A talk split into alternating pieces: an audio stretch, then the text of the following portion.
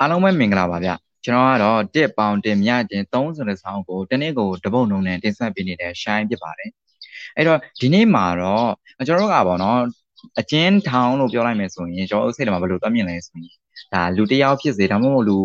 နှစ်ယောက်နှစ်ယောက်ထပ်ပို့ပြီးတော့ဖြစ်စေပေါ့နော်နေရာအခန်းလေးတစ်ခုထဲမှာချင်းချင်းကြက်ကြက်နဲ့တကယ်ကို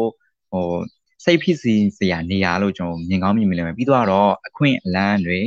အာမျောလင်းချက်တွေမရှိတော့နေရာပေါ့နော်မျောလင်းချက်ဆိုတာကလည်းဗျာဟိုနှစ်အကြာကြီးထောင်ကြဘူးလေဆိုရင်ပိုရောသိတာလိုက်မယ်ပေါ့နော်သူ့အတွက်မျောလင်းချက်ဆိုတာလုံးဝမရှိတော့တဲ့အနေအထားတစ်ခုပေါ့ဒါကိုကျွန်တော်တို့တန်းပြီးတော့မြင်နေကြဒါပေမဲ့ဒီနေ့မှာတော့ကျွန်တော်ပြောပြမယ်ဒါဘရာဇီးနိုင်ငံက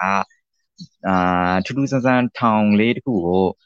ဟိုပြောပြရင်ပေါ့နော်ဒီဗီဒီယိုကျွန်တော်ပြောတာကိုနားထောင်နေတဲ့သူကသဘောကျကောင်းကြားလိမ့်မယ်ဗျ အာသူတို့စီမှာကဘာရှိလဲဆိုတော့အစီအစဉ်တစ်ခုလုပ်ထားတယ်အဲ့ဒါကစာဖတ်ခြင်းဖြင့်အပြစ်များကိုစေကြောခြင်းဆိုတဲ့အစီအစဉ်တစ်ခုပေါ့နော်အဲ့အဲ့တော့ဒီအစီအစဉ်ကဘာလဲဆိုတော့ထောင်သားတယောက်အနေနဲ့ပေါ့နော်သူကစာအုပ်တအုပ်ကိုပြီးအောင်ဖတ်နိုင်တာနဲ့သူ့အတွက် short ရက်၄ရက်ရတယ်ဗျာအဲ့တော့ဟို short ရက်၄ရက်ရတယ်ဆိုတဲ့နေရာမှာလည်းပေါ့နော်စာအုပ်စာအုပ်ကတလားကိုဒါတအုပ်နှုံးနေပေါ့နော်ဖတ်ခွင့်ရှိတယ်တလားတကယ်လို့တအုပ်ပြီးအောင်ဖတ်နိုင်တယ်ဆိုရင်သူ့အတွက် short ရက်၄ရက်ရတာပေါ့နော်တကယ်လို့စာအုပ်တစ်နှစ်ကိုအာ စာအုပ်ဆက်အောင်ဖတ်နိုင်တယ်ဆိုရင်49ရက်ရနိုင်တယ်ဆိုတဲ့ပေါ့အဲ့တော့ဆိုပါစို့ဗျာ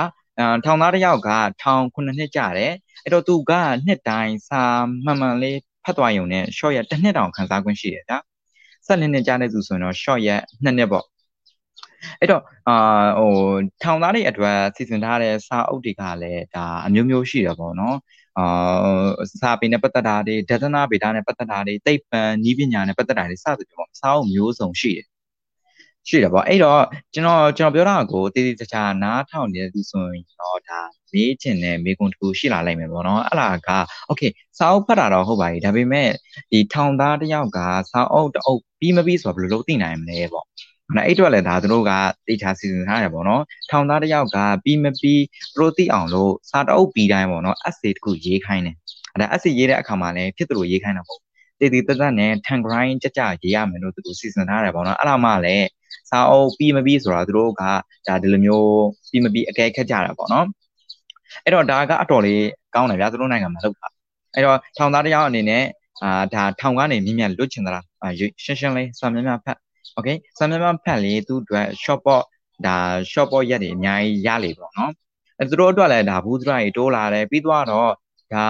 ထောင်ထဲကအပြင်လောကမှာပေါ့နော်အခွင့်အလမ်းတွေအများကြီးရှိနေသေးပါလားဘဝနေနည်းတွေကအများကြီးရှိနေပါလားဆိုတာလည်းသူတို့နားလည်လာနိုင်မယ်ပေါ့နော်အဲ့တော့မေးစရာမေးခွန်းတစ်ခုရှိတာကโอเคဒီစာအုပ်တွေလိုမျိုးထောင်ထဲမှာဖတ်တာကတော့အလုပ်ဖြစ်ပါမလားပေါ့အဲ့လိုအဲ့လိုတော့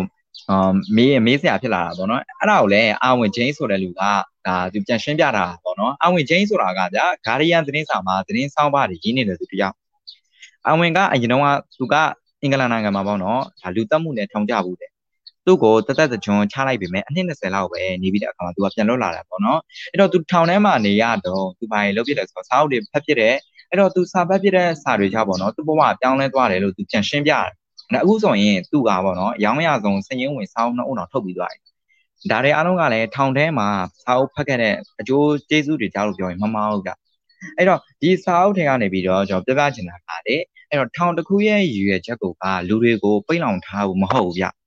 လူတွေရဲ့ခံယူချက်တွေကိုပြောင်းလဲပေးနိုင်ဖို့ပေါ့နော်အဲဒါဒါကိုလည်းဒါဘရာဇီးနိုင်ငံကအကောင့်တွေပုံတယ်